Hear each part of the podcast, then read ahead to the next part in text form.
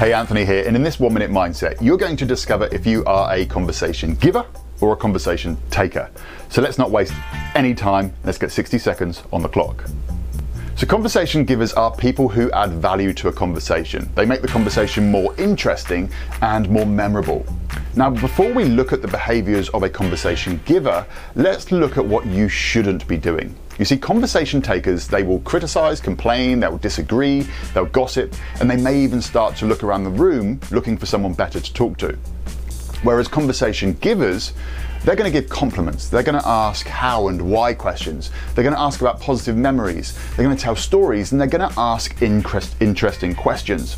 So these are the things that you need to avoid doing and instead be doing this. Now, in the next video, I'm going to share the key to unlocking charisma.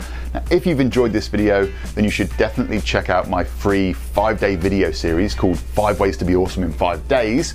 You can click the link below or you can head over to anthonylay.com forward slash five days. But thanks for watching. I'm Anthony Lay. Take action, create your story.